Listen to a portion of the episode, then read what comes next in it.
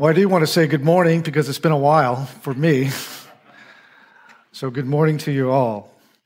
You know, the other day, I had a conversation with my sister, and we were just talking about what conversations was like growing up, you know, around the table. And uh, her first thing that came to mind, she said, literature. I said, literature? And she said, Don't you recall you know, dad referencing all these books and quoting from even from Shakespeare, among other authors. And I said, maybe it went over my head. but I do recall, since my dad was a teacher, um, he, he would give these history lessons.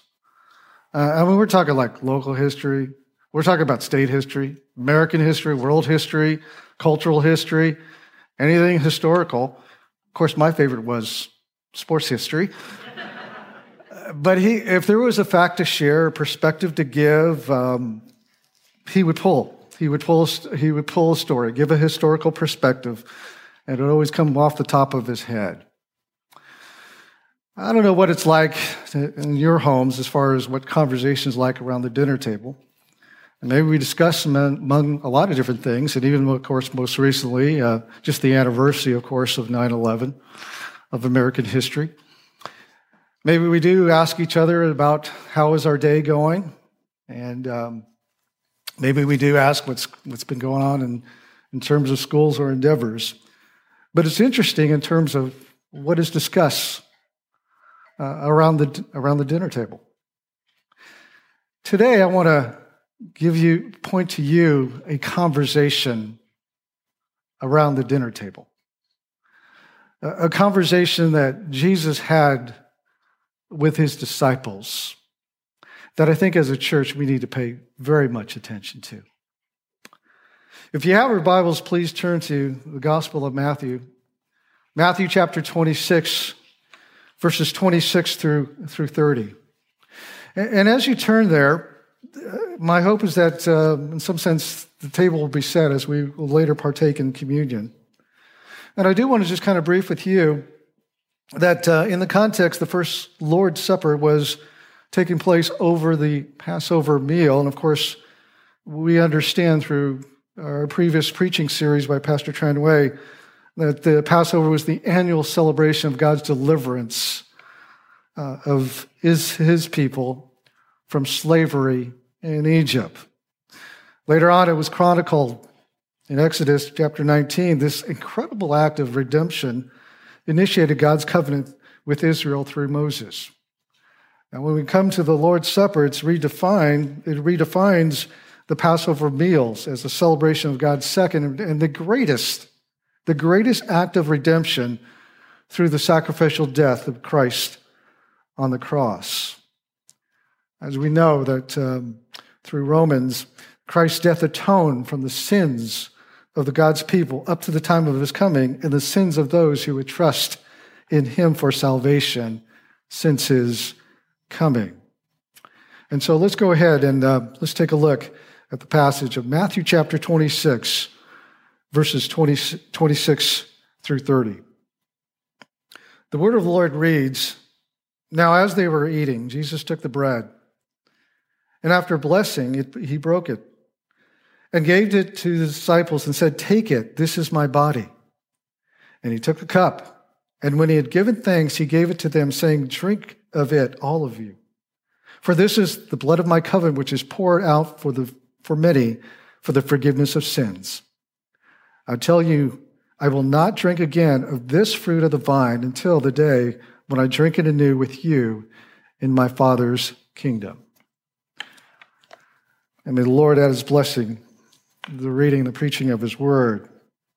Now, as you know, this is commonly referred to as the Lord's Supper. It's also referred to as the Last Supper because it's right before Jesus' crucifixion. Some other things we have to consider as we read this passage is that the gospel accounts all give chronicles about it, all gives an account. Matthew, uh, Mark, um, and Luke. And if you're wondering about John, he, he does ref, you may recall, had, even the disciples had a little dispute at the dinner table in terms of who is, who is the greatest. And then, of course, we come to our passage here, in the Gospel of Matthew. But all three of these accounts detail in terms of describes what Jesus does for his disciples. He gives thanks, or he gives the gives the blessing. And he, and he gives the bread and the cup, and he tells them in terms of the significance of each. The bread represents his body, the cup is, is the, his blood, new covenant. And what Luke mentions in terms of to, as, as, the, as the point is do this in remembrance of me. So he wanted the disciples to not only do it right then and there, but this would be an ongoing pattern. Early church confirms this pattern for believers to continue. And you can make the strongest case, of course, through Scripture, not only considering the book of Acts, but even most notably in the letters to Corinth, 1 Corinthians, which Paul wrote. He says, I received from the Lord, which I also delivered you, that Jesus, on the night that he was betrayed, took the bread, and when he had given thanks, he broke it and said, This is my body. Do this in remembrance of me. So, even years later, Paul is confirming what Jesus had established or had instituted. He is confirming directly that it, that it came, from the, came from the Lord and made it known for not just for all believers to do, but for the church to do. And so, if you ever had that question, why do we do what we do, particularly when it comes to communion, it's because of Christ. it, it is centered around Christ, it is initiated by Christ, it is commanded by Christ. And so these are perspectives that we need to take, especially later on as we will partake in communion. So, going into this passage, I just want to highlight four things in consideration to set us up, to, to prepare us for, for communion. Four things. And I don't want to give just, just simple words that maybe help us um, to, not, to remember, and most notably to remember the Lord Jesus Christ. First of all, when we partake of the Lord's Supper, it reminds us of the gift, the God given gift, God's gift to us. It is the gift. By the way, when you notice how much is given, or how much the word or the action of given is in this passage, Jesus, of course, gave the blessings or give, give given thanks to, to the Lord. He, he gives the bread. Uh, moreover, Jesus is telling the disciples ahead of time that he would give himself or that he would sacrifice himself. Of course, he mentioned in terms out that he would pour out his blood for many. In other words, he would give his blood um, for many. We have to remember that Jesus is the bread of life.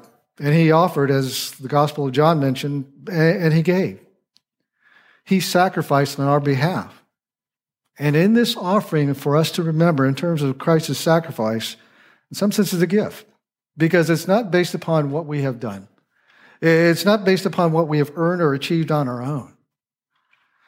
Too often we, we get caught up in terms of in the Christian life what, what we have to do or how good we do things, but we forget about the gift of what has been done for us. And it all starts there. What Christ has done for us, what he has finished in Son, his only Son, that whoever believes in him should not perish but have eternal life. Without God giving his Son for our salvation, we are hopelessly and eternally lost. And so when we participate in the, in the Lord's Supper. It reminds us of God's gift to us in Christ. It reminds us of Jesus, the center of it. It reminds us in terms of our salvation, the eternal life, and all the promises of heaven that are given to us through Christ. As we look in the passage, it, we, Jesus personally distributed or hands delivered the, the bread to his disciples. And in doing so, he figuratively displaying the gift of life that was imparted through himself. Again, we are reminded that there's no righteous acts, no good works, no rituals that we could ever do what the Redeemer did to, for us on the cross. And that is through his body that he took upon the deserved wrath. And so, as we partake in the Lord's Supper, it makes sure that we never neglect this truth, and that is the gift of Christ's sacrifice for us. Not only do we need to remember the gift, but we also need to remember the gravity. The gravity of our sins. Uh, the gravity of our sins. You know, when we, when we were in our sins, our lives were bleak. There was no life. Our lives was in the dark. There was no light. Our life was condemned. There was no forgiveness. Our life was void. There was no love. But by the grace of God, by the act of God, through the Spirit of God, through Christ's shed blood, we are now able to have life, to have light, and to have love from above. And so when we think about participation in the Lord's Supper, it reminds us of the serious nature of sin, the seriousness of our sin. Before a holy God, sin had to be dealt with, it had to be addressed. And so Jesus would take the cup. And he took the cup and told his disciples that it contained the fruit of the vine. And he told them that this drink was, a, it was symbolic of his blood. And he stated that his blood was poured out for many. Poured out, that is, sent forth to, to cleanse us from all of our transgressions and our wickedness. It's interesting, the Greek word for poured out means to, it gives the idea or the impression of gush. And the blood of Jesus was necessary because it was given so freely, so fully, and it was costly. It's the blood that was shed. Now, for some of us, when it comes to blood, we get a little queasy.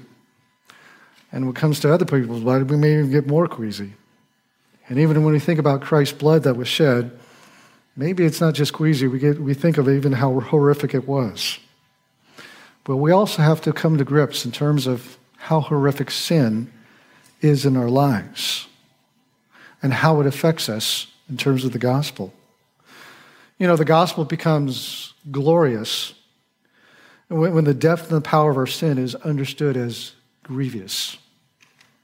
When we see a clearer glimpse of our sin, or clearer picture of our sin, we behold a clear glimpse or picture of the cross. The horror of sin really magnifies the, the beauty of Jesus, the beauty of Christ's sacrifice. And by the grace of God, we are now looking back and now we appreciate. And now we see Christ's blood as precious that was poured out for us we understand through the book of Hebrews in chapter 9 that says, without the shedding of blood, there would be no forgiveness of sin. And so we understand together that the life of Jesus was necessary to pay the price for our iniquities.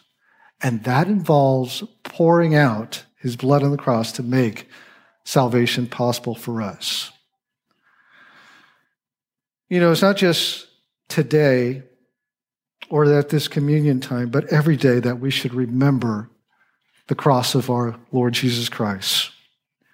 We are to remember the price that was paid for our sins. And by doing so, we could revisit in our souls the event of Jesus' death and calling to, calling to mind, calling to, to, to remembrance that point in our, in our journey of life that the blood of Christ was applied to us and by the grace we are saved. We are to remember by drawing near to Christ and renewing ourselves in his presence. Perhaps as we draw near, and some say communion might be the most intimate time that we share with God, in partaking of the bread and the cross, we may see sin differently. And it may give us a different perspective even going forward. Instead of loving our sin, we may begin to loathe our sin. And instead of desiring more sin, we may seek to dismantle sin in our lives. And instead of feeding on sin, we may seek to flatten sin or rid of sin or kill sin. You know, sometimes we wonder, maybe in terms of why the, the gospel loses its luster. It is not so much the gospel loses its luster, is that sometimes we lose sight in the depth of our sins, which contributes to the loss of wonder of the cross. Maybe we just have to pause just briefly and ask the question how do we see our sin? How do we see our sin before God? Sometimes we just see our sin as simply an inconvenience. Sometimes we see our sins just, we see it flippantly. But does it register at all? In terms of the grief that sin brings, the sin, not just the sin that the grief that sin brings in your life and the surrounding, the surrounding family and friends and circles that you're in, but how sin brings grief or offense to a holy and loving God. Maybe we need to pause to understand the gravity of our own sin. You know, when we take communion, besides understanding that it's certainly a gift, we understand in terms of the gravity of our sins, but we are also reminded in terms of the grace the grace. The grace of God. That's our third point the grace of God. In this passage, it's easy to just look past, but I will note that his blood was shed for the sins for many.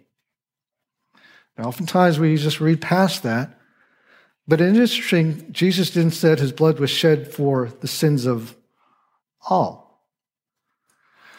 Now, we know that God created all. We know that um, God loves all, and He desires all to be saved and invites all to be with Him in, in, in heaven. So sometimes we have to ask that question why? Why then did He not say His blood was the sins for all?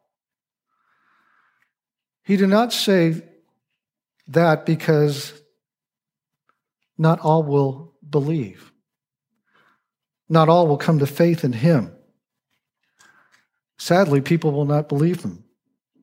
We read in scriptural accounts, even Gospel of John, chapter 6, where the mass did not believe, but literally walked out on him. Some would perish in their sins, even though the fountain of forgiveness is deep and plentiful. Friends, the fountain is full, but many will bypass it and not drink from it. The bread of life has been offered, but some will not taste it. It's the sobering, sad reality that maybe even some here today will perish because we are not willing to come by faith to Christ to find forgiveness. Maybe the words of Christ needs to seep in more when he said, I am the way and the truth and life, and no one comes to the Father but through me. The law demanded our death, but because of our sin stained lives, but Christ, who knew no sin, became sin on our behalf and made a way that we would escape the punishment of the law. And thus his blood has been provided for many. Maybe we ask the question who are the many? We don't have to look far. Just remember in Scripture. Remember, there was adulterous woman who was caught in her sin and was brought to Jesus to be stoned to death. What did Jesus say to her? Neither do I condemn you. Go and sin no more. In a sense, in other words, he, her sins were forgiven and she was saved. To even be more clear, what about the paralytic who was brought before Jesus? Jesus specifically said, Friends, you are, your sins are forgiven. Your sins are forgiven. Maybe we long to hear those words, not from another person, but from God. Come to Jesus and hear those same truths. Friends, your sins are forgiven. Would you be one of many who trust Jesus for the forgiveness of sin and eternal life? And it could happen now. We understand it's all by God's grace. Scripture is very clear that says, For by grace you've been saved through faith. It's not of yourself, it's a gift of God, not a result of works that no man should boast. For those who have faith, we are reminded each time we partake in the Lord's Supper of the grace that is given to us. So, very simple as we prepare the table, or as the table is prepared for us, we know it is by the grace of God. We know it's a gift of God. We understand the gravity of our sins. But fourthly, we also understand and appreciate the goodness of God. The Lord's Supper reminds us of the goodness of God. I think it was mentioned in previous sermon messages and the reference back to how God describes himself, and he would, he would describe himself as good. God on God would say that he is good. And here in this passage, it mentions in terms of his goodness. He's so good to us, and even evidence in his promise as we look at verse 29. And in verse 29, he says, I will tell you, I will not drink again from the fruit of the vine until the day when I drink it anew with you in my Father's kingdom. And so in this passage is that promise. It is, is the promise that there is going to be a, a celebration and we will drink it anew with, with Christ. So as we drink the cup today, Oftentimes we do look back, and rightly so. We do need to look back at the cross. We do need to look back at the cross in terms of how Christ sacrificed his life, how his blood was poured out for many. But we also look forward to the future. We look forward to celebrating Christ's reign. We look forward to fellowshipping even more intimately than we are right now. Paul stated in Corinthians, as many as the promises of God, in him they are yes. And this is the wonderful, dear promises from our Savior. So today, as we partake in the Lord's Supper, understand it is a gift. The gift of Christ's sacrifice that made it possible for us to enjoy this moment with God understand in terms of the gravity of our sin. Don't take it for granted. Understand in terms of the grace of God. And understand in terms of his goodness to us. And so, we're in preparation for that, I give you these words from the word of the Lord to partake in communion. The table set for us. It has been set by none other than Jesus himself, who initiated with his disciples for this pattern to continue even on to today. Jesus does not only set the table, but he is the centerpiece. He is the focal point of why we do what we do, why we draw near, why we remember his sacrifice and his blood.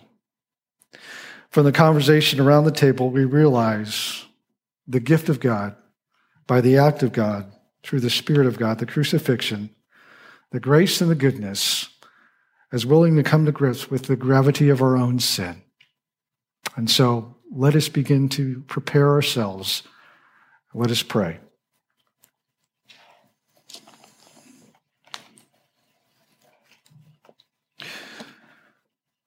Lord God, Father, we thank you that as we partake in uh, setting our hearts to draw near to you in, this communion time. We thank you, Father, for the gift of Christ. Father, we thank you, Father, for his sacrifice for us, that we would be able to enjoy a relationship with you, that we could draw near even during this time, as we focus on his sacrifice, as we focus in terms of the blood that was shed for us. Father, each time we partake in communion, we are reminded of how sin grieves, how sin grieves you, a holy God. We're reminded in terms of our own sin, sinful nature. We know that we are forgiven. We know that uh, you have died for, your son has died for our, for our sins. And so we don't want to take sin in our lives lightly. And so, Father, help us, even the time that we spend with you, that it will renew us, even to fight sin out of our lives, even more so by your power and by your Spirit. Father, when we taste and partake of the elements, help us to realize, in terms of the grace and the goodness that you've given to us. And that is why the drink is sweet and even the drink later on, as we would celebrate with you in the future, would be even sweeter. Father, we praise you. We love you. We pray all these things in Jesus' name. Amen.